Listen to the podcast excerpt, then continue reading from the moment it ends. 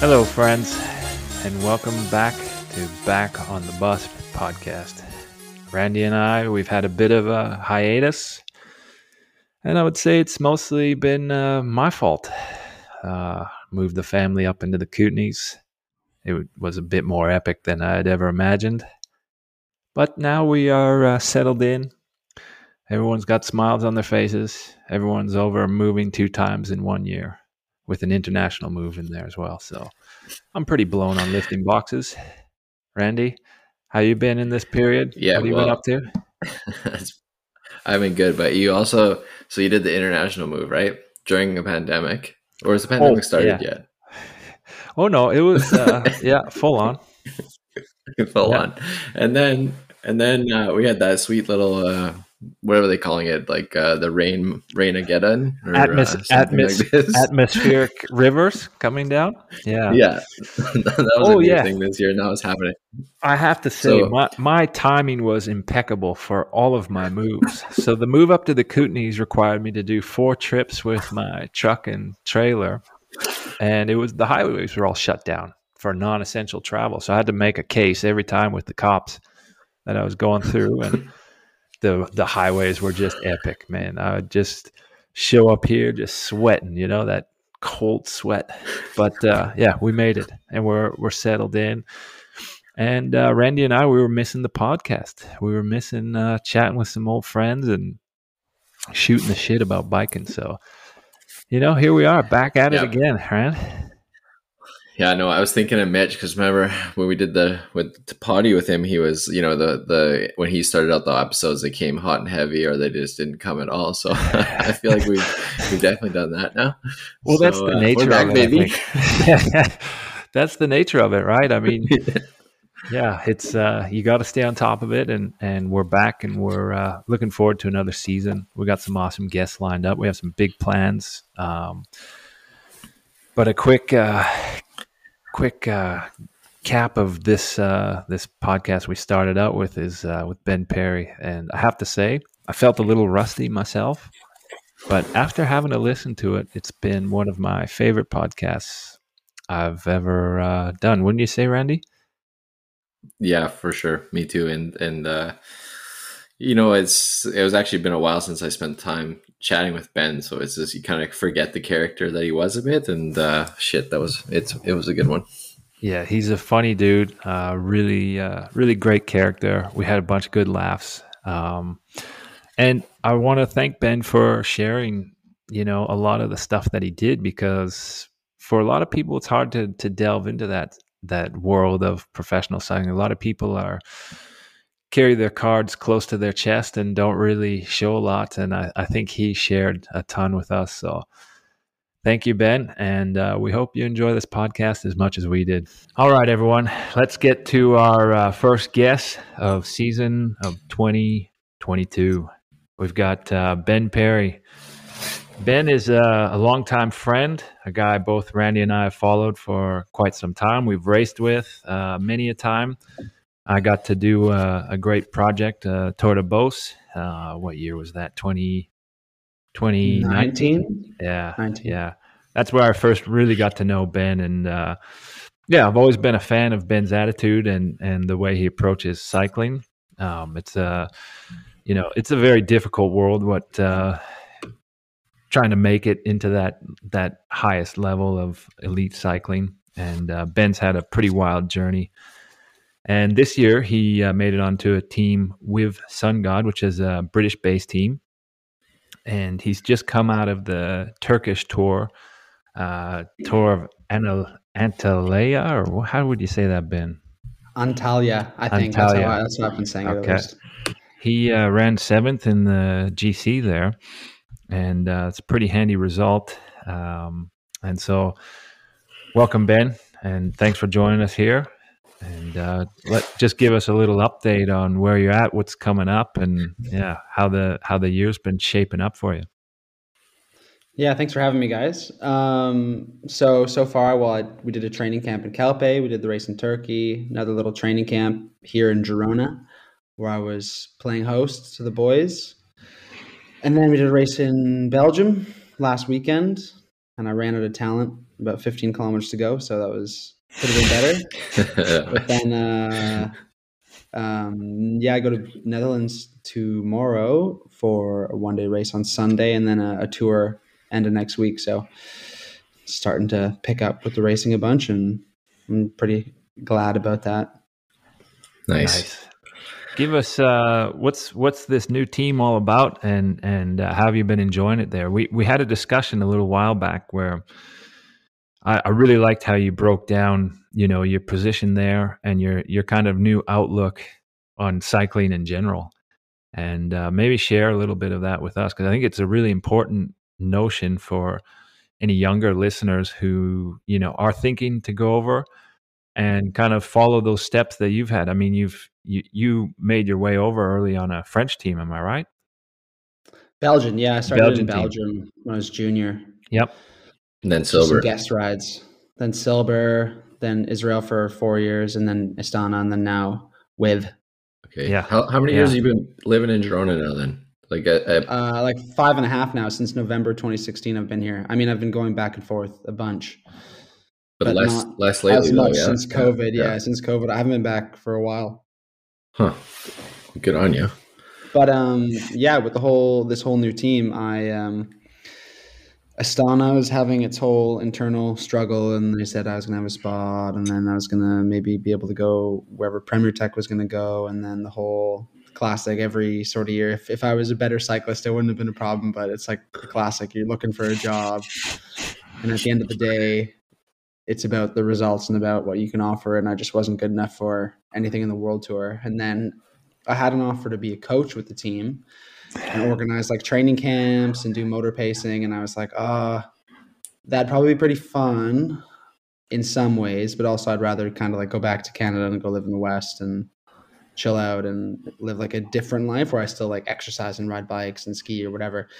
And then actually funnily enough, like the last podcast that I was Mitch Docker's podcast, but he did like a pub crawl ride where everyone like just have a beer, ride like 5K, have a beer, ride 5K, go to these different like places around Girona. And there's a guy there. Yeah. It's in the off season, so it's totally acceptable, podcast listeners. And for Mitch, it's pretty standard. So. Mitch calls that Wednesday.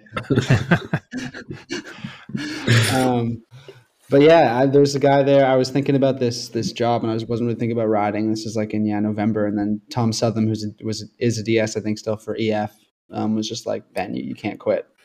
He was a DS with Drapac when I did Tour of Alberta back in the day, and he remembered me from that race, and he was like, you can't quit. You gotta find a team, and he sent me the email for Tim, who's the owner of WIV, and it's a team I've always known about because they've always done like races where I'm like, if I could choose my calendar and like I could just teleport around and be on a different team every day and I could do a calendar, like this team would be the closest thing to what I'd want to do, like point one, some tours, nothing too mountainous, basically avoid France and Italy. And no, not really, but and then I emailed him and he's like, let's chat. And then in the end I decided we both like he made me an offer to join the team, and now it's been a great thing for me. And I've definitely found like from the first training camp and how tightly knit the guys are, like the most relative thing I can compare it to is Silver in 2015-16, where we all get along, we all have fun, we're all like sitting by the pool after training, like pushing people in, like cracking jokes, talking about this, that, like everyone gets along, where Israel had a good vibe. But obviously there's a lot of different cultures. And then Astana was also like really polarizing with, until Steve Bauer joined the team, and we had a media girl from Australia, Phoebe, but they were the only other two people out of like 150 staff riders who actually knew English, or like English was their first language. So it's just like, you'd go to a race and there's like 6 guys from Kazakhstan or 2 guys from Italy, and like everyone, no one's a dick, but you're also just kind of like sat there like, did you guys see the Montreal Canadiens sent down to the AHL? They'd be like, no. So well, I think I just want to stop you there for a sec, because I think it's such an important thing you brought up there, is like the different cultures within teams, right? And that's something that, you know, Astana, historically, like I think back to my first Tour de France, We had Dan Jones making all these crazy videos. We had, you know, the crew that we had there was more of one day kind of specialists. So everyone's a bit bigger, a bit more having fun, eating normal breakfasts and so on and so forth. And we're in the start in Corsica, you know, and there you before a tour, you're there for 3 or 4 days. And I'll just never forget the Astana guys. They were there with Nibali, and they had their full GC crew, right? And it was very serious. It was very like, I don't know, I felt like like they were going to war or something. It was such a different mentality. Meanwhile, we're out in the parking lot filming with wigs, doing high kicks and guitars to listening to AC/DC, and they're walking by after their 6-hour blowout, or, you know, after their flight ride. We've probably done a half an hour that morning, and they're just looking at us like we're aliens, right? And for that, that's the culture, right? And look, to do what those GC guys do, it's a whole insane other level. Like they're just super machines athletes, but the cultures can be so different. And I think what you're touching on there, Ben, is like, you know, you have a lot of Eastern Bloc riders, Kazakhstan. They come from very hard countries, and so their mentality is like they have to make it. It's so crucial that they make it, and it's a very serious life. And so sometimes it's not always the most fun environment to be in. And then you throw in the language barrier. So I'd just like to add, you know, like that's something a lot of people don't take in. We watch these teams in the tour, and you just think, oh, I want to be like a world tour rider. I want to do this. But without really knowing the reality of what that is. And that's a big thing I want to touch on today with you, Ben, because you've seen it all now. And I feel like you're in a place now where you're very happy with your riding and the people you're around, yeah. Right?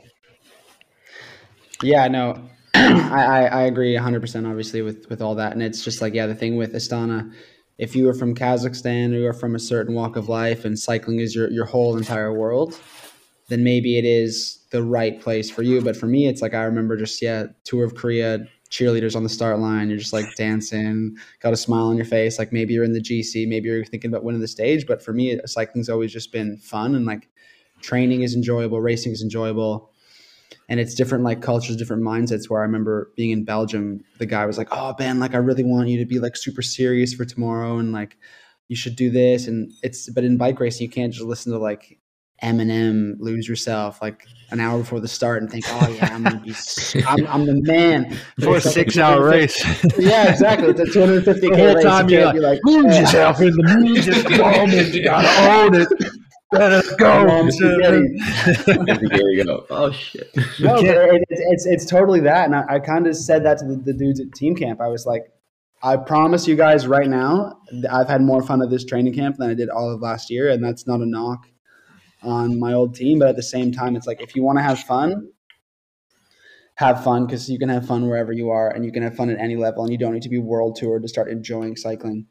And it's very hard to be rich and famous and successful or whatever sort of thing you want to get from cycling. Like it's pretty hard to get from having quicker legs than anyone else. And for me, I think I've just realized that I just want to enjoy it. And if I can win 10 stages in one Tour de France, I'd love that. But if I can't, I'm still going to have fun racing Dorpen Omloop Rupken in Netherlands this weekend. Yeah. Enjoy it. I think that's what we touched on in that discussion, was the fact that, you know, like a lot of people, again, we speak to younger riders and try and, you know, obviously you want to help them dodge all the pitfalls that you can trying to chase like a world tour career or whatever.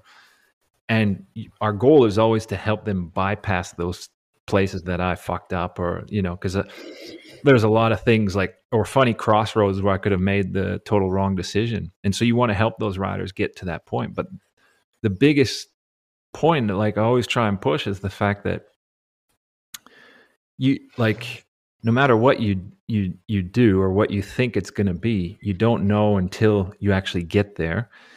And you should be having fun in that moment. Like it should be something that you're loving while you're doing. So you need to find the right environment in order to see what you can actually do. And I'm thinking of you're 28 years old. I didn't even come over to Europe until I was 30, right? So for people to tell you, oh, maybe think about retiring, in my mind, you haven't even reached your potential. I've seen you up in those northern races, and you're a very handy bike rider. And that's something that can't be taught to anyone, right? Being able to move around in those bunches, in those classic style races, it's like there's a real skill to that. And you've just been building on that. And I think it would be, and I guess, so my point is, that's why I'm very happy to see you found a place where you are happy and content to race, you know? So maybe talk a little bit about that, like just the attitude you have going forward now in that sense, and for younger riders to try and find their niche, to try and find what makes them happy so they can actually get those results to make it onto a bigger team. Yeah, I found for me a big thing has just been being persistent, because I've used to find when I was training, you wouldn't hit the numbers you wanted to hit, or you wouldn't do this, or you wouldn't do that, and it'd get you down. And then now I've kind of just gotten to that rhythm of, if you just let every day depend on how well you felt on the bike, you're going to have a lot of downs, because you can't go out every single day and be like, oh, I put 1 watt onto my 20-minute power test today, and tomorrow I'm going to put 1 more watt, and the next day I'm going to put 1 more watt. And especially as you get older, you guys would know too, but like my powers have always gone up, like year after year after year, but it's like getting smaller and smaller and smaller. And it's no longer the days of like being 17 on a steel bike at the St. Catharines Cycling Club 15K TT and putting like 35 seconds into your time every week. So I just found, like, for me, just being persistent and making sure I do all the training, and I enjoy it too. And that's like what you were saying as well. It's like, I remember having Italian teammates or teammates who've been doing it, Belgian teammates, since they were 5 years old, and like, oh, I hate it, but I'm this good. Or I know if I train this much and I go to altitude and I do this, I'll get that. And it's like, for me, if you told me like right now, you're done racing, you can never race again for X, Y, Z reasons, you can never race, I'd still ride my bike every day or do something every day. So I think for me, finding that's been really helpful. Yeah. So do you think it's always been like that for you, or like, did you come to that conclusion through this lifestyle? Because you're a guy who's fully immersed now in Europe. I mean, I feel like Girona is a pretty happy place for you. You've made it a home. So was that something that evolved over time, or did you always have that, like, where you just wanted to train? Because I know for myself, that's how it was. I always wanted to be out on the bike no matter what. Yeah, I think for me, well, from the training aspect, I remember feeling when I was younger, I had a coach, Rickley, and he just said like, oh, if you haven't considered quitting, it's like not normal. And I was kind of sat there like, oh no, I've never actually considered quitting. Like, I really enjoy this. Nice. But the one thing I've definitely found is that I do, yeah, training is never a bother for me. Like, I really enjoy doing it. And the one thing I'm just kind of bitter about with cycling is like, I loved skateboarding growing up and I loved hockey growing up and just did those. And skateboarding and hockey, it's like X plus time equals your ability. Like, if you have whatever talent, you just put time, you'll become good. Like, Wayne Gretzky didn't shoot 1 billion pucks for no reason. Like, but in cycling, if you said like, Ben, whoever trains the most will be the best, I'm like, sweet, I'll just be on one long ultra cycling ride. I'll just be chipping away at 40 watts watching Lord of the Rings for the 8th time today. That unfortunately doesn't work that way, and you only have so much talent. But at the same time, yeah, I do love training, and also it is a lot easier to train here than Niagara and Canada. And I miss the St. Catharines Club ride. I miss like the Nathan Chowns and the Eds back there in my hometown. But yeah, I find it's quite easy here to train. And also there's no car culture. Everything's a walk away. All your friends are a walk away. And it makes, I've adapted to life, and I really like it here. Nice. Canada's still home, but yeah. Do you typically train by yourself, or do you usually get out with a group or like a partner at least? There's quite a few like Aussies and Kiwis here. Some of Swaino's old teammates actually, who I train with, nice, pretty regularly. But a lot of times I do like to train alone and like listen to a podcast or music, or just kind of ride like my own feel and just think about things. Depends what's going on in my social life and my personal life. If everything's like boring, Like, who wants to ride today? But if I'm like a bit like, oh, I got to pack for that, and I got to fill out those forms, I got to do my taxes, I gotta message that person on. Right. I'm just gonna go solo and listen to some Tame Impala for 6 hours and ride as hard as I can, and then come back and all the answers will be done for me, or not, just pushed aside. I was typically training by myself, and especially when I was here in Vancouver.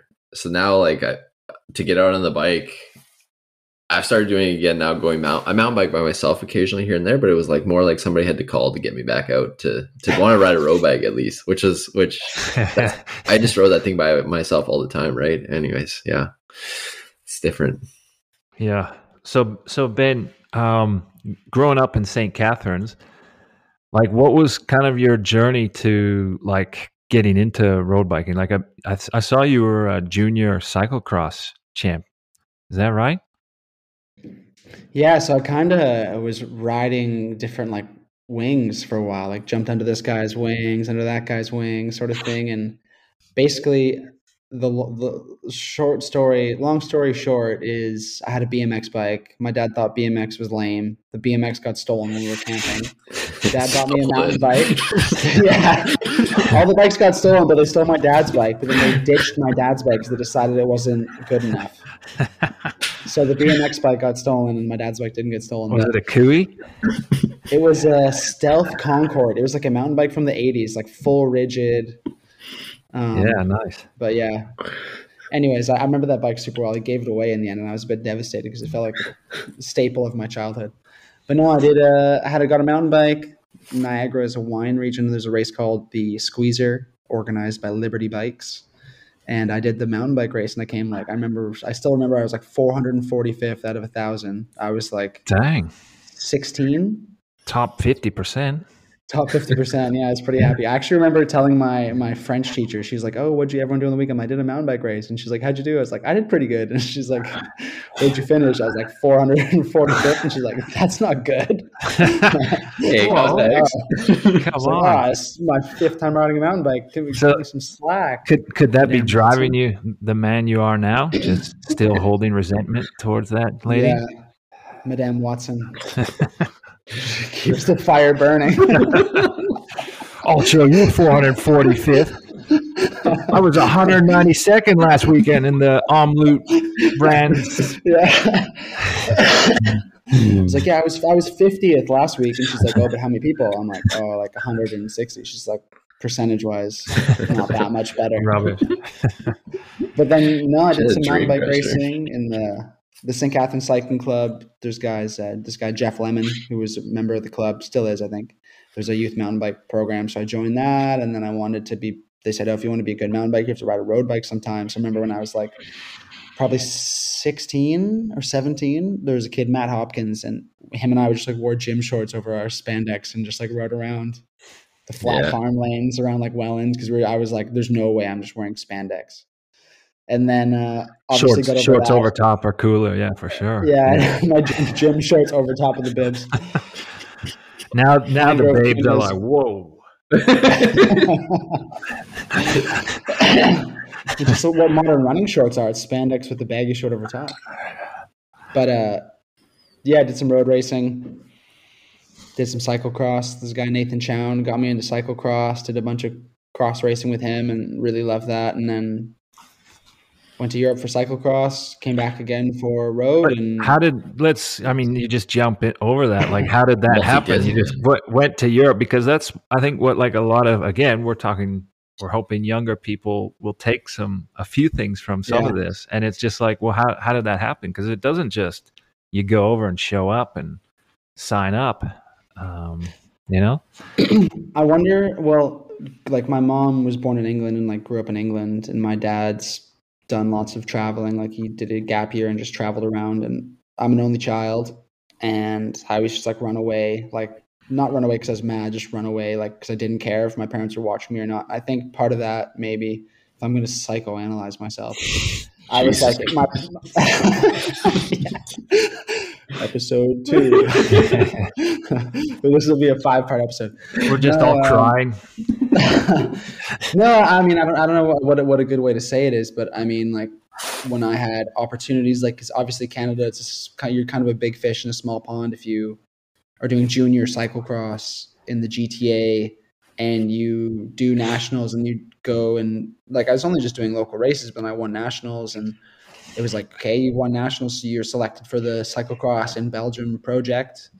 Do you want to go? And, like, no part of me was like, oh no, I'm homesick. Oh no, I'm going to miss school. I was like, fuck yeah, let's go to Belgium. I'm going to live with another guy, Johan Patry. We lived in this house, like, just the two of us, this cold house in Tiltwinga for like 6 weeks. This British couple, Tim and Josh, would drive us to races, and I just loved it. I was getting my head caved in. That's actually probably the closest I was to quitting, because I would finish dead last. Like, if there's 10 guys or 80 guys, I was last. So the percentage wasn't good. The percentage was atrocious. Always atrocious. Miss Watson was reading the cycling news reports and just shaking her head. So he's gotten worse. So, but I think that's, you know, like, again, you just leave it there as like, yeah, it was hard.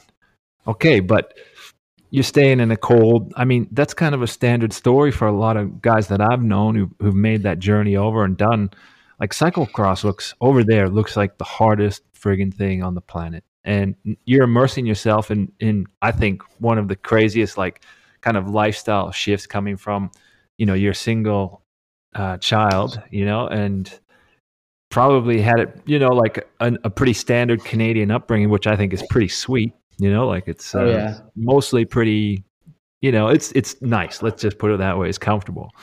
And to go to Belgium in that time of year and kind of rough it out, especially like what I've heard about a lot of these places is they're putting you up, but it's not the Ritz, you know, like they've kind of cut the heat off. They've got limitations on the food. It's like there's a whole kind of protocol around it to just see how, like, I feel like they're just testing you. Like, how much do you want this? And, like, that's what I want to delve into. Like, what during that time you said, oh, I was the closest I wanted to quit or wanting to quit.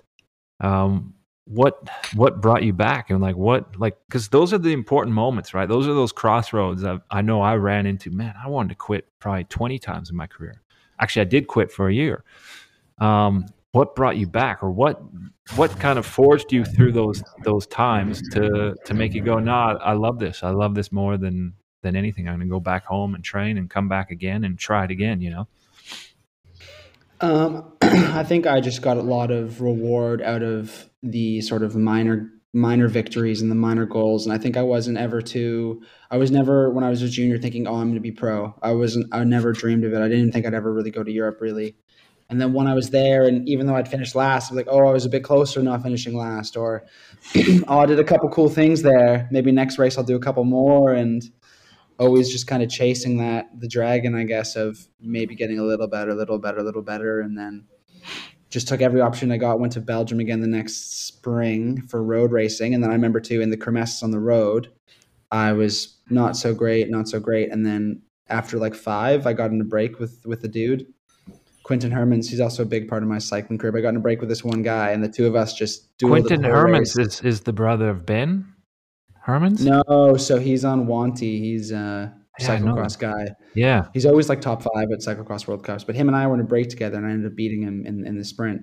Nice. And it was actually a really classic. Like, this is also a big part of my career, I have to say, like, props to him, but he was like, you are very strong. You can come stay with me if you want. And we do racing together. And then I'm like, oh, okay, yeah, sounds good. Eh? And then I just went to...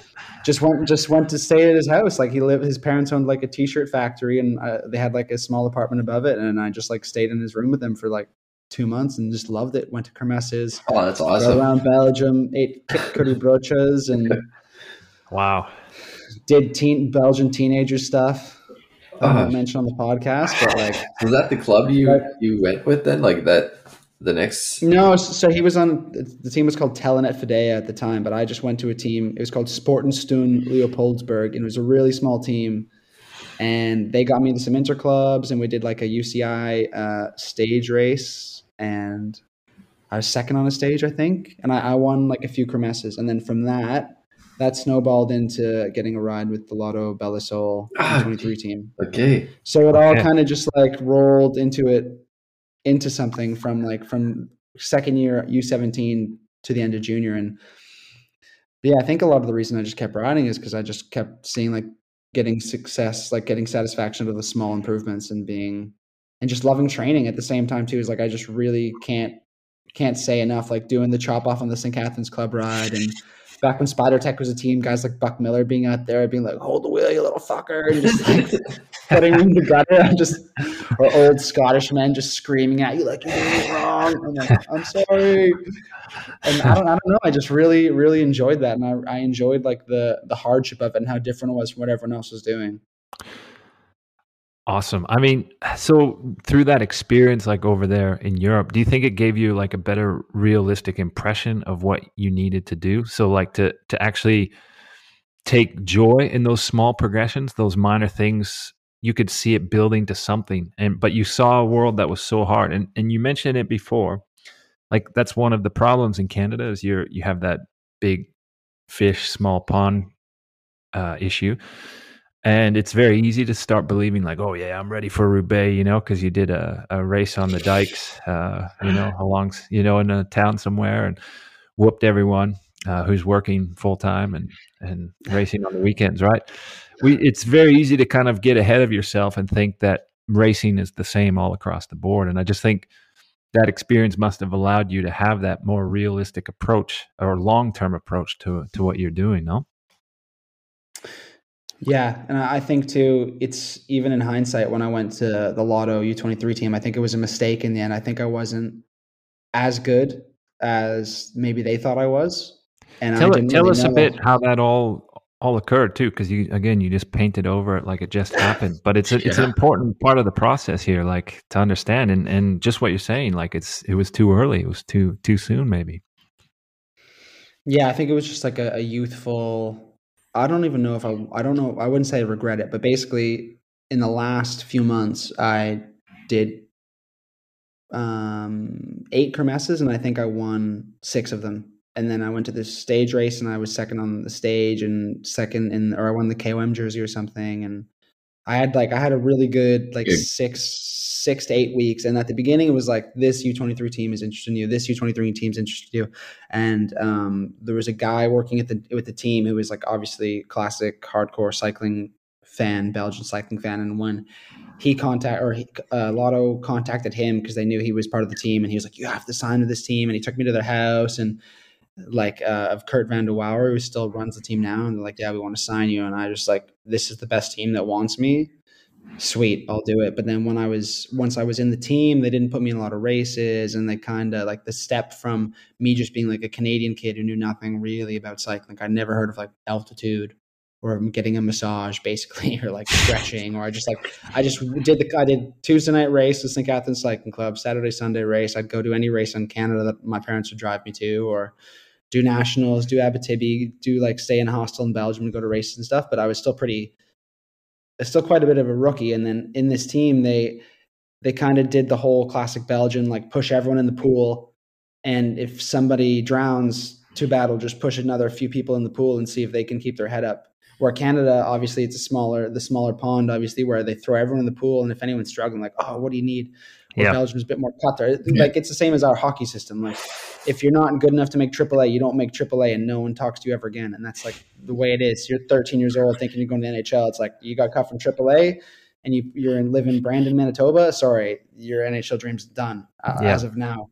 Yeah. And like Belgium's the same. They're just like Ben's not really top 10 on the team. Like, okay, we're not gonna put him in any races. And then at the end of the year, they're like, yeah, you can stay. And then they're like, oh, actually, we don't have enough Belgians, so you can't stay. And then in December, I was like planning on going back to Belgium, and like, you don't have a spot anymore. So I found another team. But in the end, I went to a smaller team called Begay. It was owned by ex-pro Serge Begay, and they put me in tons of races, and I had a great year. And from there, I won the nationals and went to. What was that team like though? You said you had a great year, but like, again, that's like for a lot of young Canadians, I know that would be like a really awesome experience because of the way North American racing is going. It's hard to get to a lot of races. And the idea of getting on to a smaller continental team that can get you to a lot of stage races in Europe would be, well, the dream for a lot of them. But maybe they don't understand the reality of what that is. It's good if you're getting results, which it sounds like if you had a good year, then they kind of prop you up and look after you a bit better. Like it's really cutthroat though on those teams, as I'm sure you can attest to. So maybe talk a little bit about that experience on. It was a French team, yeah? Well, no, it's like, because it says it's called baguette. Yeah. It sounds a bit French. I'm thinking baguette myself. But no, they approached me when they found I didn't have an offer. And then at the same time, it was a good year because I asked in the contract, and I'm like, I want to be able to choose my races. And they let me have that, which was big. But then in the end, of course, this is part of the reason why I stopped racing in Belgium after that year. Is they did flick me out of a couple of races where I was like, I said I want to do this race, and now you're saying, oh, the other guys are mad that I do all the races. It's like, well, you shouldn't have given me a contract that says I can choose the races. Like, you should have thought about this. Like, you had, that was 9 months ago I signed the contract. Like, why is it an issue now? But I honestly do think that's the one thing I really learned at that point, and not that I've always. It's a bit different when it's the difference between being professional or not professional, but you see guys now where they're like, oh, that team's continental. Oh, maybe I can get on that team, where no, you're way better off being in like a DN2 team in France and racing twice a week, getting your head kicked in, like learning, growing. Okay. Yeah. Maybe you have to live in like a bombed out house in Bourg-en-Bresse and drive around the country in a van, and you don't get like a custom painted bike and a custom helmet and 10 kits. But if you want to be successful and you really enjoy it and you want to see how far you can take it, racing for some continental team that has some flashy gear that does 7 race days a year is definitely not the way. And like, that's kind of the mistake I made first year. I was like, wow, this team's so flash. This team's so cool. There's a world tour feeder team. I'm 18 years old. This is amazing. Mm. And they just chewed me up and spat me out. And I'm like, if I could go back in time and talk to myself, I'd be like, sign for this smaller team where you're likely to be like a top 5 guy. You can go to all the races or most of the races. You can have a bit of freedom, where I was just, they're like, Ben, do the best job you can to help this guy. And like, the guys on the team are like Dan McClay, Tiege Benoot, like, there's like 15 guys on that team who are all in the world tour now. And yeah, it's like, what was you got to set your, I guess you have to set your aims high, but it was a bit high from where I was at that moment.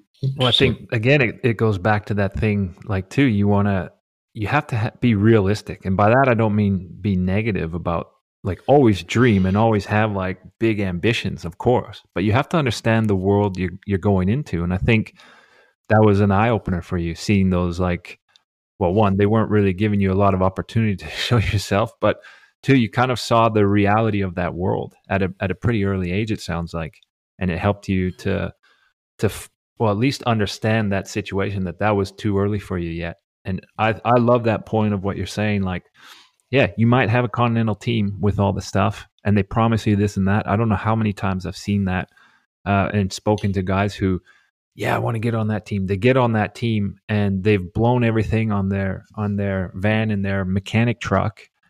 And all of a sudden they don't have budget to do this race and that race. And then a sponsor pulls, and, you know, nothing was really rock solid. Whereas those, like, kind of smaller teams where they run on a really shoestring budget, it doesn't sound awesome or fun. But just like you said, they do a million races, and they might not be the highest caliber races, but that's where you're going to learn to become a better rider. And if you're on a bigger team, bigger budget, and you're not the key player, you're not going to get that opportunity. And I think that's a really important point you made. So, yeah. So tell us a bit about the move from that team. What was the next step? Was that back to Canada with Silver? Yeah. So originally, I did nationals, and then I was in contact with Scott McFarlane of Silver. And then I was going to do, I'm pretty sure it's the same year, there was like Tour of Rio in Brazil. Oh yeah. Oh yeah. And Optum, or I don't know if it was Kelly Benefits at the time, offered me a stagiaire at that race. Yeah. And then the race was canceled. And then I was like, okay, I guess I'm not going to go to North America this year. And then it was like, then Silver asked, I think, like Garrett McLeod, Nigel Elsay, and I to do, because I think three of us are also going to do the thing with Optum, do Tour of Alberta, and then that fell through, or like Nigel did it, and then I did it on Team Canada. And then at Tour of Alberta that year with Team Canada, Scott just hunted me down and said, like, love to have you on the team. Let's chat. And I had an offer to go up a level to a different feeder team, like a better team in Belgium, kind of similar to a Lotto. And I thought about it for like a little bit, but at that moment I was a bit tired of being a bit flicked, or a bit like I was in the best development team, and then I was in like one of the bottom teams, and they both did things that I felt were just a bit annoying or a bit unfair. Not like wah, wah, boo-hoo, but like I was a bit, okay, I'm a bit tired of this. I'd rather just have a Canadian boss for once and just be in a culture I'm used to where I think I know how things are going to go. So then I signed with Silver. And then when you were on Silver too, like North American cycling was healthier too, I feel like, in race terms. It was an easier decision then than it would have been now, because then it was like Silver had good backing from Arthur Silver, and they had all the bikes, they had all the trucks already, they had the stuff. We had Tour of Alberta, California was a prospect, like Utah was on, Saguenay, Beauce, good races, Joe Martin, Gila, Colorado, maybe Redlands, Colorado. Like there was like probably, I think I did about between 30 and 40 UCI days in Canada, and like we did Super Week. Man, that's awesome. And it's funny thinking about that now when you compare that to what the U.S. North American scene would have been like when you guys were in like your early 20s, and mid 20s. I wasn't even racing my mid 20s, so yeah. Tour Missouri. Yeah, Tour Missouri. Georgia. I never did Georgia, but yeah. No, it's certainly been much healthier in the past, and it's hard to watch now. I don't even know what there is happening in the North American scene, but just like you said, I don't feel like it's an option in like for someone like yourself as far as like the opportunity to race or show yourself. I think that's the hardest thing for our younger riders right now, is that there really isn't an arena to show yourself to any European riders unless you can make your way over to Europe. And I think that's why what we're trying to pull out of you is just those steps you had to make. So in Silver, you were super comfortable. You were surrounded by a bunch of good dudes that like you enjoyed racing. You enjoyed being in that culture, and you had some great results, right? I mean, Tour Korea was one of your bigger. I think you. I was on Israel already, and in Silver I just had national road races and crits, and then a stage of Saguenay, a stage of Beauce. Percentage was high. Percentage was a lot better than Madame Watson. But I was in a really happy place. We were all training together, doing training camps, having a fun, like it's really similar to where I'm at now. Like we're just having fun. The boys, we were driving the van all across North America, bikes on the roof, stopping in Truth and Consequences for one night on the way to Tour Gila. Riding around, listening to guns going off and dogs barking, just getting that real United States experience. Yeah, as a bunch of Canadians, just lost. So then Silver came to an end, right? The team basically was folding, and maybe tell us a bit about that. Yeah, transition. Tell us that. Yeah, so Silver, there was. I left, that's right. And there was one more year of Silver, and then it was Floyd's. Yeah. But the last year I was there, basically, and I actually like was nailing this home with the WIV, my WIV teammates, as well as like some of the young guys I talked to. It's like the reason I went pro is I did Saguenay with the national team. I did Saguenay with Silver. Sorry, and I won the first stage and was shutting down the guys on Israel with the help of the Silver teammates. We all like were shutting down like Guillaume Boivin and Miku Rhyme and the whole Israel Cycling Academy team. And after the race, the owner was like, who is that young guy who was best young rider who was making us work all week? And causing shit. And I think Guillaume put in a good word for me. He was like, oh, he's a young guy, won nationals, U23, like, let's give him a chance. And then everything in Europe's kind of snowballed from there. But it's just, again, one of these things where there's a lot of guys who, if they never would have gone world tour, no one would miss them. And there's a lot of even more guys who never went World Tour who you could have dropped them in 5, 6, 7, 8, 9 years ago, and no one would be looking at them now going, oh, that guy's dog shit. Like, he should not be in the World Tour. Like, a lot of these guys like on my team now is so strong. Like, they would light up Astana camp. Like, there's just British dudes who work as electricians during the weekday and just kill themselves in the turbo or like 10 hours in the rain every weekend. And it's just like, they're so strong. And if they were in the right eye of the right person and at the right race, like, there's no doubt in my mind, most of these guys would have got a shot the same way I did. I think that's a super, sorry, Randy. I was just going to say, I think that's a really important point, is that especially too, talking to riders from Canada, it's not that we don't have the strength or the ability or the talent. It's just that, it's a lot of times it's opportunity. It's a lifestyle. It's jumping into it full on and living that life completely. And it's, just because you can do the numbers and all that stuff, like, those guys aren't superhumans, right? But it's like, a lot of times it's just that opportunity and showing yourself at the right time. So yeah, I think that's an important point, is to have that faith that, like, we, our guys have that talent. And one of the things that I was thinking of when you were mentioning that is, you've been around long enough now to see this evolution that we've been talking about in the peloton.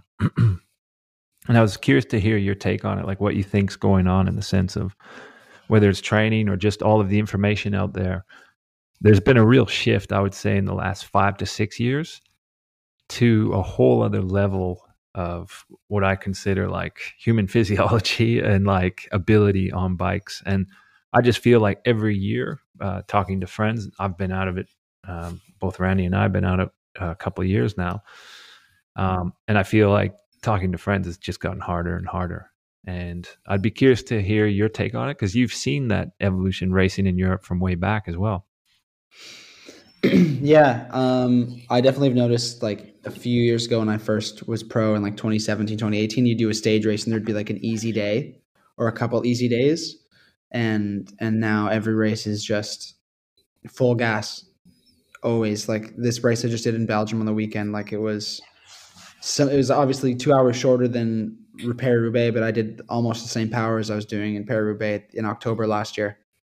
And it's like pan flat, few corners, not really much wind, just danger and panic. And it's like, there's all these continental teams and there's some World Tour teams and quick steps there and whatever, but it's like the level is just so high everywhere you go, where back in the day you'd be like, oh, I'm doing a race in Asia. Like, oh, it's going to be pretty chill on the flat days and the rolly days. Like, we'll just be chilling in the bunch, having a conversation, catch up on life. Working on the tan. It's eight. Working on the tan, roll up the sleeves. Oh, it's 8K to go. Okay, let's start thinking about the lead out here. Who's sprinting today? That doesn't happen anymore. Everyone. Now it's like, oh, that team's going to try. There's like a highway overpass, kilometer 9. So we know, like, the team from Colombia is going to rip it on that bridge because that's the one opportunity for them. And the other thing too that's hit me super hard, that's like a bit of a bummer. I feel like my generation, like, plus or minus year, has been stolen. We've had stolen from us the, like, you're still young. Yeah. I went from like doing races with Silver and being like a first year pro and like, oh, Ben, like, oh, you did like this many kilometers of Amstel Gold and you're only 23. Like, it's okay. Like, it's fine. You're still young. You've got like 5 years. And then by the time I was like 25, it's like Bernal won the Tour, then Pogačar won the Tour. And then it's like, oh, damn. Like, I'm not overtraining because he's training way harder than I am. And he's way younger and he's from a similarly cold country. It's so true, man. And now you're 28 and they're kind of like, oh, who's this burnout? Like, this guy's been around forever. I'm like, what's the movie with Matthew McConaughey? Best Thing About High School Girls. What is that called?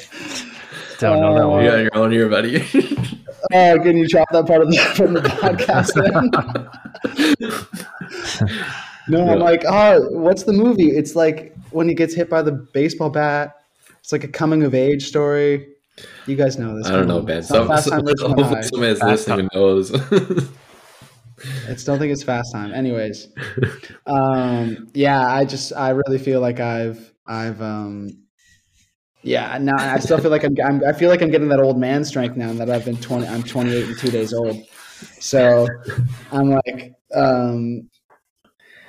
I can feel my physiologically. I feel myself changing. Like it's just getting easier to ride like 260 watts for 5 hours, like without thinking about it, and not to bring in watt talk and be a dick about watts. No, we're all watts here, so rest of the conversation.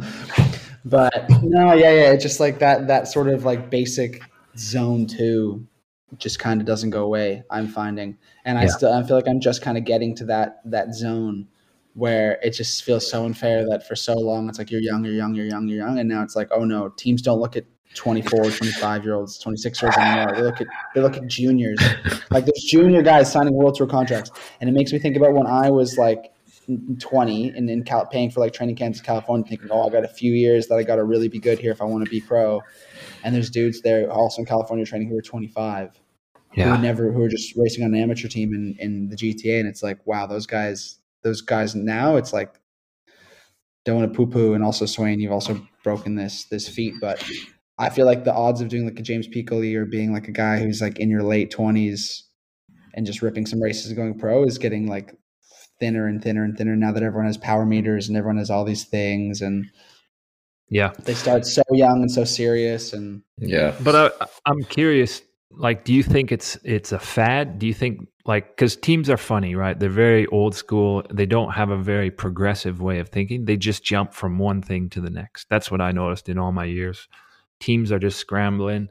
What's if they see another team like Ineos doing something, it's like, oh, that's what we're doing now, you know? And no one has a real thought for themselves. So then when you have these super freaks, like, I'm just going to say it, Pogačar is an absolute freak. I mean, he can win on gravel, uphill time trials, flat time trials, 3 week stage races, monument style 1 days. At his age, it's insane.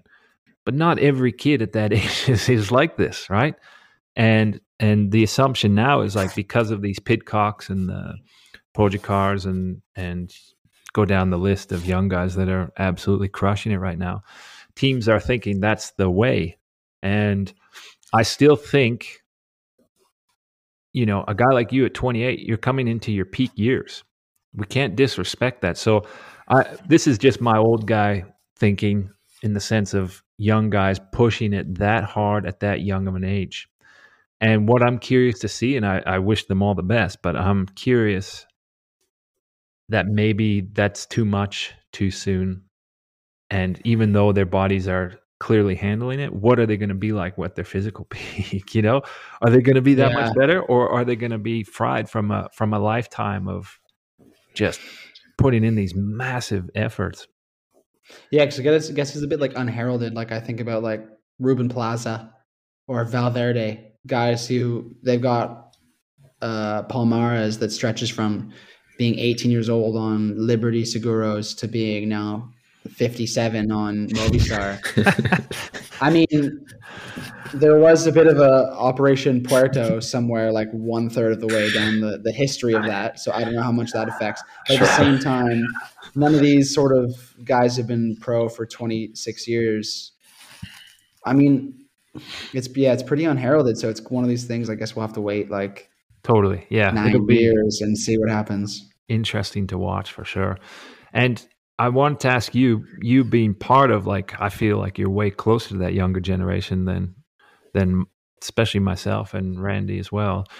What are guys doing? Like, how did they shift? I mean, you're living there in Girona. You've seen how some guys are living.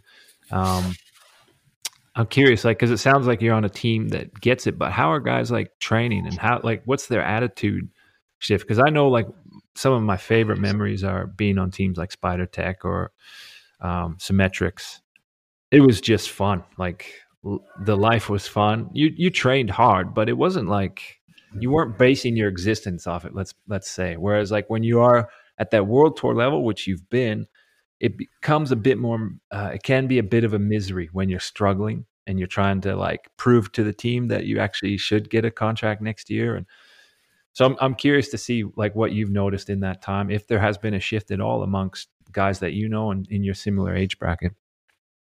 I think it's, like, really depends, like, person to person, because this team's been great for that in the sense where We ride hard, we attack each other, we turn every ride into a race, we have fun. Not that riding as hard as you can every day is the best solution, but that's like when we go to training camps and you have to, after the ride, eat a bunch of food, maybe have a little stretch, maybe have a beer, watch some British television, something like that, and just enjoy it. And there's other guys, sleeping in altitude tents, checking their blood oximeters stuff and taking their vitamins and all that. And I think it just, everyone needs their own way of doing things. And like, I know for me, and I mean, a majority of my friends, the reason they're my friends is that we don't like live to get every single marginal gain. Like we don't do things that way, like to that endless pursuit where for me, life wouldn't be fun if I was just thinking, oh, how can I get 0.5% better? Like, oh, maybe I could lose like 500 grams in time for this next race. So. Yeah.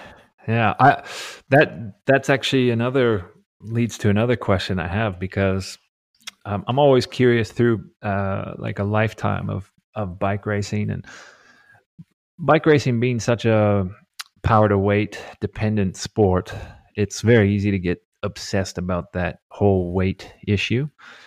And through my own experience, and everyone's going to be different, but I've always found there's like this spot where you're sacrificing too much to be light, and you're kind of throwing away anything you thought you would gain from it. So what I mean by that is like a guy like you're a power rider, right? You need power. And so obviously there's a point where, you want to be light, to get like, even in the classic styles races up, you say pan flat up north, but we all know those bergs take it out of you. Yeah. Everyone's like, oh, short climbs. And I mean, just go do one of those climbs and do them 20 times back to back after you've been sprinting into corners and doing, big pulls on the front. So I'd love to hear your experience, just to share with people that kind of sweet spot of weight and performance, and maybe some of the things you've learned over a lifetime there. Yeah, well, I would say it's like especially Canadians can relate to this, but I remember being in Belgium and as a junior in U23, and the DS has been like, oh, you're a little bit fat, huh?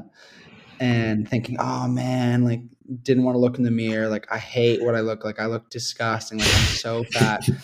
But in reality, that's like 19-year-old me. And you hate, you're just like, oh, and then you go home to grandma for Christmas and she's like, oh my God, you're so skinny. Yeah. What is wrong with you? Like, you're dying. I'm like, no, grandma, I'm fat. I'm fat, grandma. And she's that's like, disgusting. No. She's like, that 300-pound director that can barely get out of the car called me fat. Between puffs of his cigarette, well, he was chain smoking at the window.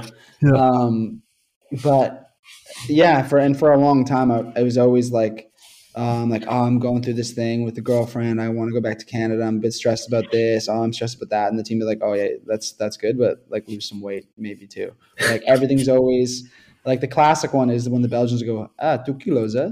Hey, you lose 2 kilos, you make it over the climb, you win the race, huh? And then they're just like, but it's always 2 kilos. Like when I was in Lotto 23, everyone on the team was told to lose 2 kilos. Like even like there was a guy, Louis Verbacca, who was like so skinny, like eating disorder as a teenager skinny. And it's like, you told this guy to lose 2 kilos? Like, well, yeah, if he can do this many watts at this many kilos, if he did 2 kilos less and did the same amount of watts. The calculation's there, right? Yes, 100%. Yeah, it's like, I don't, like Mike Woods doesn't push that many more watts than me. Like if I lost 14 kilograms, be up there on the climb. Amazing. I just cut off one of my legs and I can keep my watts where they are. I can follow Mike anywhere. It's great.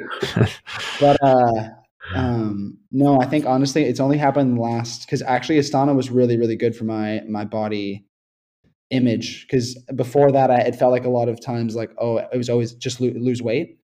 There was never like a nutritionist. There was never like anyone with a real. There was no tools as to how do I do this then. Yeah. It's like, decent race, Ben, come back skinnier. And then I always hated the double standard. Like there was guys who would win or do well who were like visibly fat, and not that I'm ever going to be the one to like go to someone, a teammate, and say, hey, you're fat. But they would if you do well and you're fat, success, great success. Agreed. Percentage works. But percentage wise, but also if you're really skinny and perform like shit, a lot of teams are also happy with you as well. Yeah, like, you still look good. It's like, come on. What are we talking about? You did 100 RPM all day in the drops. I can see your hip bone. Like, as soon as it got windy, you were trying to rip out of your face. Back in the cart. Yeah, you couldn't go in the red zone because your iron level in your blood is like 0.4. And dude, this is very true. I don't think like that's such a great point. It's like as long as you look the part, they know at least you're suffering in some way to be a cyclist, right? Yeah, like these old school DSs just fall in love with like the look of a super, super skinny athlete. Yes. But when I was at the end of my time with Israel and I was like really, I'd have really good periods and like really bad periods. You can just like see it in my results. And like the bad periods where I was like, okay, I'm going to do a fasted ride today and I'm just going to eat salad in the evening and I'm going to just chug so much water. I'll feel so full. I'm just going to whistle myself to sleep because I'm just like, I'm just going to stay awake as long as I can. Because I'm too hungry to sleep, but if I wait, drowsiness will surpass hunger and I will fall asleep. Oh shit. But actually one of my teammates, Zach Dempster, who's a good buddy of mine still, I was like a bit stressed about this and that. He's like, Ben, how much have you, every single race you ever won in your life, how much did you weigh more or less? And I was like 73, 74 kilos. And he's like, how much do you weigh now? I was like 68 kilos. He's like, there's your answer. I'm like, oh yeah, I guess but that's true. Like I won whatever, if you could include all the little races here and there. It's like, I've never won anything when I was below 70 kilos. Yeah. And yet it's hard to look at that statistic and go like, well, I guess I'm just going to pack on 3 or 4 more kilos after all this work. Cause you like also the work it took to get down to that 68 or whatever. And it's such a weird thing because it's just what you said. It's like in many ways, subliminally, you know it's not where you're going to get success, but yet it's what everyone's doing on those teams. And it's like you're playing the role of like, well, this is what I should look like because everyone else looks like a bunch of emaciated freaks. So I'm actually the fattest guy here and I'm not the lightest I've ever been. And I still like when we do the skin folds, the doc's like, ooh, yeah. Yeah, we're going to talk to you at dinner tonight, you know? Actually, we're having a meeting during dinner. Yeah. You won't be attending dinner tonight, Swain. Well, actually, we're going to bring it up in front of everyone so we can just kind of talk about it. Not discreetly, just we'll bring everyone into the conversation. I'll just tell everyone your skin folds like right there. So yeah, that should be healthy and positive for everyone. Constructive. Yeah. But I've actually found in the last, since joining Astana, we had a pretty interesting like nutritional stuff there. We had first time I've been on a team with a full-time nutritionist, and they gave us like debriefs and just like driving home, like always eat for tomorrow, eat tons on the ride. And working with Richard Wolves as well, I have to say, Richard Wolves as a coach also told me that. And not because, you know, back in the day, like the amount of times you just, for so long, even from me being pretty much modern in cycling, having a GPS, and I haven't always had like a power meter or anything like that, but you always had like Cliff bars and shot blocks and gels and drink mix and stuff. And I'd be like, oh yeah, a Cliff bar an hour. That's probably good. Or like a banana. I'm doing a 3-hour ride. I'll bring a banana with me. And then now it's like today, the 4-hour ride, like 3 gels, 2 bottles of mix, like can of Coke, 2 Snickers bars, banana. And you get home and you're not even hungry. And then if I've honestly found like I've stopped weighing myself. I've stopped worrying about it. I've stopped like giving a shit what I think my body looks like and stopped getting on the scales. And I've just naturally just lost weight because I've lost that bad relationship with food. Like I just don't care. And I'm like, I'm before I would just, you'd resist so hard that you'd be like, oh, I just want to eat like 2 bags of chips just to show the staff and Madame Watson I can do it. Like I can be fat and race well, but then in the end, it's just like now I'm just like I actually want to feel good. I want to be healthy. Like I want to eat well, and I know like after a 5-hour training ride, you have to have a bowl of rice and chicken boob or a couple eggs or something. Like that's what you need. You can't come home from a ride and eat salad. Like now you've just erased your training. Yeah, you've erased all the good. You've sabotaged it. Like. But I honestly remember riding in Niagara being like an hour from home, and or like 2 hours from home, say, and there's like not where I was, like out in the sticks, there's like not a lot of places to buy food, and being cracked. Because obviously then I was, back then when I was junior U23, I was not eating anywhere near enough on the bike. And the thought of like, oh, I'm so hungry, I could stop at like this last farm shop and buy like a can of Coke and like a bag of candy. That would make me feel so good maybe. But then I'd be like, no, I don't want those calories. And I just ride home at like 20K an hour, like in the drops going like a horse. Just like, so like you can't, a car passes through the opposite direction in like a 3-lane road, and you're like, fuck you, just like in such a bad mood. Okay. But now like that moment's like been a realization for me too, where I'm like, wait a second, if you think about this just purely based on science, not about like the mentality, not about like body weight, skin folds, any of that, if I beasted, not that it's great to have it all in one go, but if I just beasted like 600 calories, like 250 grams of carbs of like sugar, water and sugar, I would have, and I mean, maybe I wouldn't have come back from the bonk, but there's a good chance I would have flown home and burned off those calories anyways, rather than just like destroying my muscles, destroying my body, getting home, like passing out on the couch, not being able to eat. And then when I can eat, you're just like, there's not enough food in the house.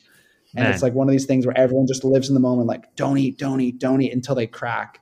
Yeah. And then everything goes wrong and they don't know why. Just everyone might like, eat rice. Dude, it's such a great point, and I'm so glad you were able to share that in that fashion, because it's like having that whole approach right throughout the day where it's more balanced. And I've done it myself. I've sabotaged myself a million times, not eating, just destroying myself. And like you said, doing probably more damage in that training than gaining anything from it, coming home fucked, and then there's just not enough that I can eat. Like I just, and quite often your body's in a bit of a survival mode. So it's craving like sugary types of things, like the wrong things. And yeah, I just think that's such an important point. And that's one thing I noticed towards the end of my time riding is guys were eating a lot more, out training and making sure they're getting it. Cause in the end, what are we doing? Like there's a weird notion when it comes to training, right? And yeah, there are times of the year where you can focus on if you need to lose weight or whatever. But I think the template that we've had for so many years is wrong. And just what you said, when you're giving your body those things throughout the day, and then on top of that, you're happy because you don't get a buggered up brain chemistry. You get buggered up brain chemistry through imbalance, right? So depleting yourself so far and then having to eat a bunch of shit just to feel okay again, but then you feel awful again because you ate all of that stuff and you realized you sacrificed your whole training. And it's a horrible cycle. And it, like, I feel like a lot of people probably dealt with that and maybe are still dealing with that, but there's some real gems in there. So yeah, thanks for sharing that, bud. But even to continue it for one more second is like, of when course. You think about all the little parts of it individually, I feel like people get scared, like, oh no, that'll make me fat if I eat a ton on the ride, or if I eat this before the race, it'll make me fat, or it'll make me this. But I remember with Astana, like they had like the list of the things needed to eat before like a monument, and it was ridiculous. Like if I could send you a screenshot of it right now, it's like one yogurt or one of these, like one apple or one banana, like 300 grams of porridge or 300 grams of cereal, plus 300 grams of rice or 300 grams of spaghetti. And I was showing some of my current teammates that document just a training camp. They're like, wait, is it one bowl of oatmeal or one bowl of rice? It's like, no, it's a banana, a yogurt, a full bowl of porridge, a full bowl of rice. There's like 2 slices of toast, 2 eggs. And it's like, you look at it like, I don't think I could eat that. Like, no, you have to go to breakfast like with an hour, because you have to sit there and like try to get it all in. You're sitting there, they've got the scales, everything. You eat so much because you think, okay, if you're doing a 7-hour race and you're going to average whatever 300 watts and you're just on the pedals all day, you're burning all that energy anyways, and you're eating so much in the race. And then people think like, oh, but then after the race, what do you have for dinner? It's like, oh, we had like steak and salad. And people are like, oh, well, if you're just having like meat and veggies after the race, like that's also sounds like you're trying to cut or something. But you're eating that many carbs, like before, during, you literally finish the race. And if you've eaten well and you've eaten properly, you finish the race and you go, I need to shit so bad, and I don't want to see another carb for the rest of my life. And you still have like a little bowl of rice. Okay, actually, no, you don't have to shit so bad if your gut's trained. But if you try, if you tried that meal right now and did the 7 hour ride, it's hard to feel your stomach would be not happy with you. So that's why you have to do in training to train it. And then you get to dinner and you've, it's like, oh, you did like a 7 hour race day and all you're having is like steak and salad. It's like, no, because I've done everything right until now. And to be honest, if you gave me the option to have a pizza, I probably wouldn't want it. That's a great point. Yeah, you aren't in deficit. Yeah. Yeah. No, that's a really... nutritionally, you're not in deficit at that point. You've done everything well to that point. So there's no replacing to be done. Yeah. So one thing we didn't touch on was your time with Astana. Would you say that was a positive experience? And you know, what were the takeaways from that season at like with the team that I you know, from my take is it's a very professionally run team but also quite a very serious team. And sounds to me like maybe just that side of that nutritional aspect was probably one of the best things or best parts of that you could take away from that time with them. Yeah, just like the focus on the little things. Like, I mean, it was different. I think like the Israel team has grown a lot since I was there, and Silver obviously was a small team, smaller budget, but with Astana, it's like if I had an issue with anything, team doctor, like happy to help. Like I've got a rash on my elbow. I don't know what it's from. They'd be like, FaceTime us. Like, did you walk in the bushes? Did you sit on someone's couch? Like, I don't know, like anything. Like, I mean, that's just a made up story, but like physio. Did you see a lady of the night? With my elbow. People under some we don't know you that well. Yeah.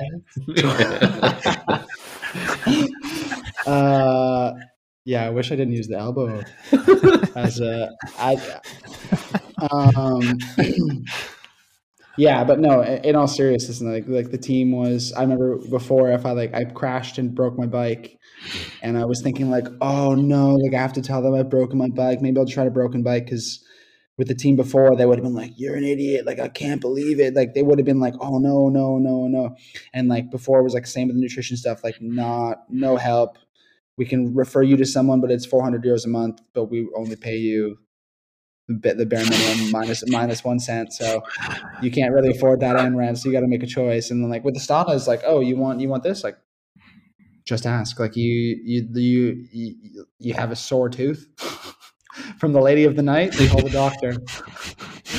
And then just like one time I broke a bike and I had a new one like the next day, and I was like, what, this is service, like this is how it should be, I guess. I don't know. But I mean, and like everything was super organized. They were very clear with directions. Like I didn't get to do a lot of racing because the team didn't really do a lot of small races, and I was pretty far down the food chain, but they are very like clear with communication. Like I had tons of notice.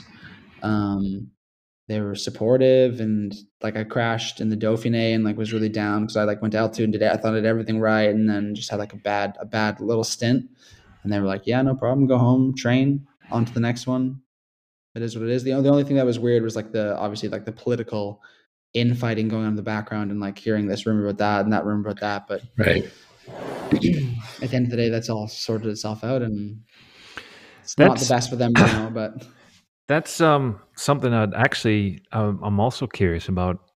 I know we chatted back before the Dauphiné at some point, and I know that was a big, like, you've been training the house down, doing a massive, like those guys do some serious altitude camps. Was that your first altitude camp you've ever done? My first proper one, yeah. And the Dauphiné is just notoriously a crazy race. I'd like to delve in a little to what it takes to get through those training camps. And then to come into like a big objective again, that's where you're going to have to show that team, you know, you're like that would have been a big proving ground for you. Right. So it's like, I know you're not a guy who's like carrying a ton of pressure and stressed out, but like there's a considerable amount of pressure for something like that. So maybe explain that experience a little bit if you can.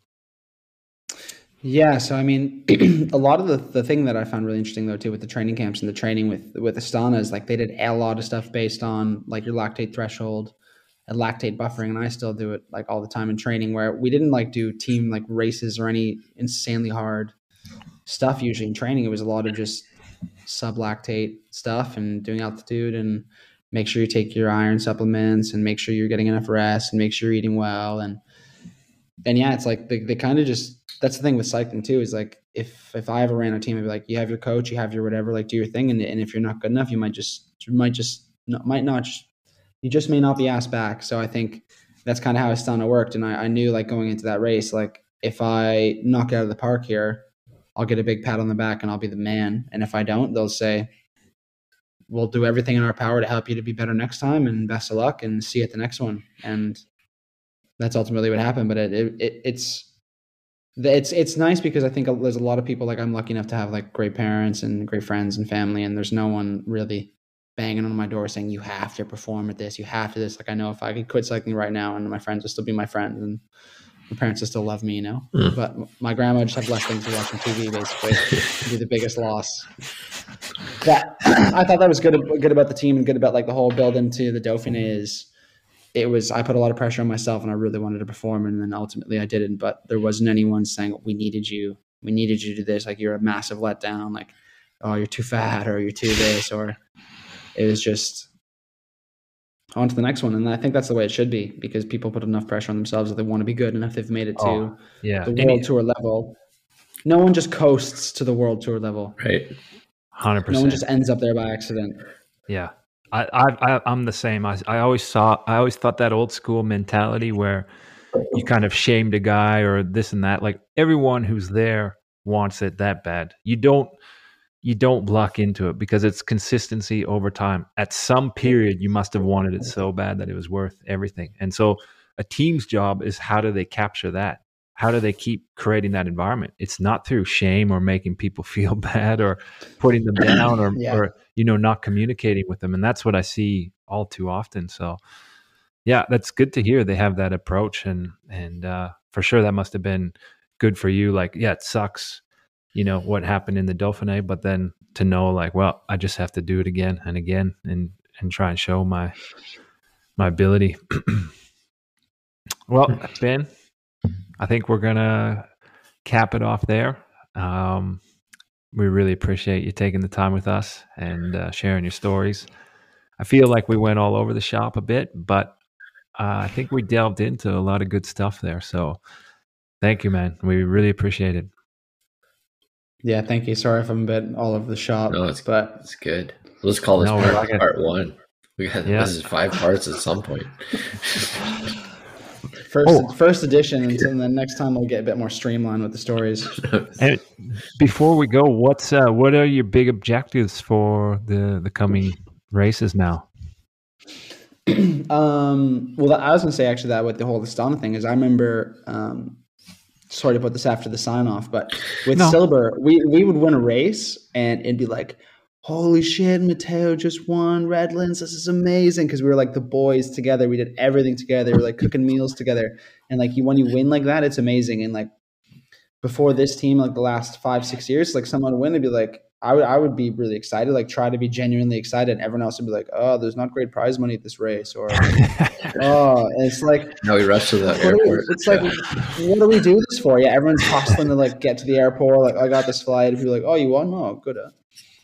But with this team, it's like, I've been kind of given a bit of a leadership role with another guy in this team, WIV, Sun God. And just like there's a lot of guys who are great riders and they've done a lot, but I just come from a place where I've had the different experiences and like different levels of teams and different cultures and everything. So these next races, there's only maybe one stage in the next 6 races for me. Like everything is pretty pan flat and we've got a really good sprint team, and my job's going to be kind of just to coach, and there's no radios.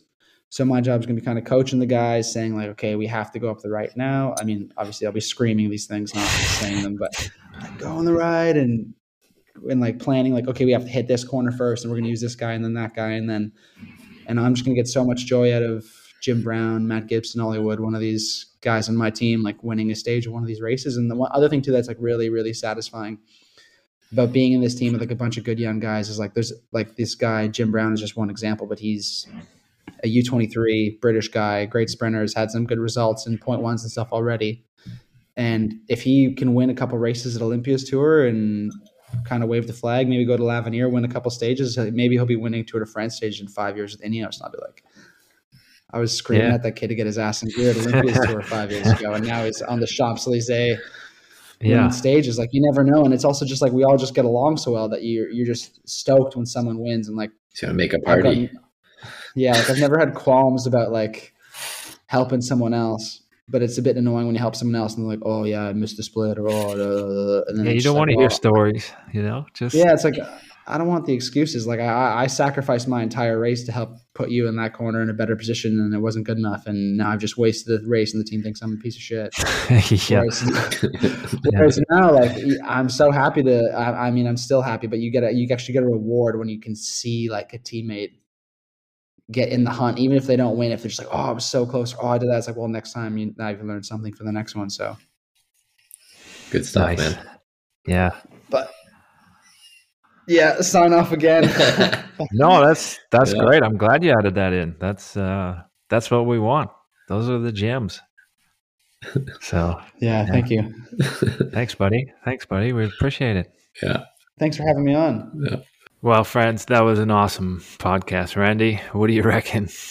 Yeah, that was a good one, especially all the good stuff in there. And you know what I love about the podcast is we catch up with old friends and everyone that we've done, I've learned something new about somebody. And like Ben's, I didn't actually know much about Ben's junior racing days, so.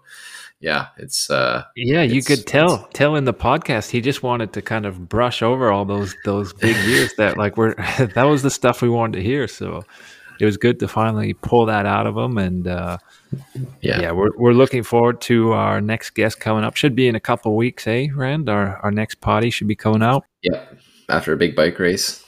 Yeah, big bike race. We're going to do a bit of a recap after a big bike race. So.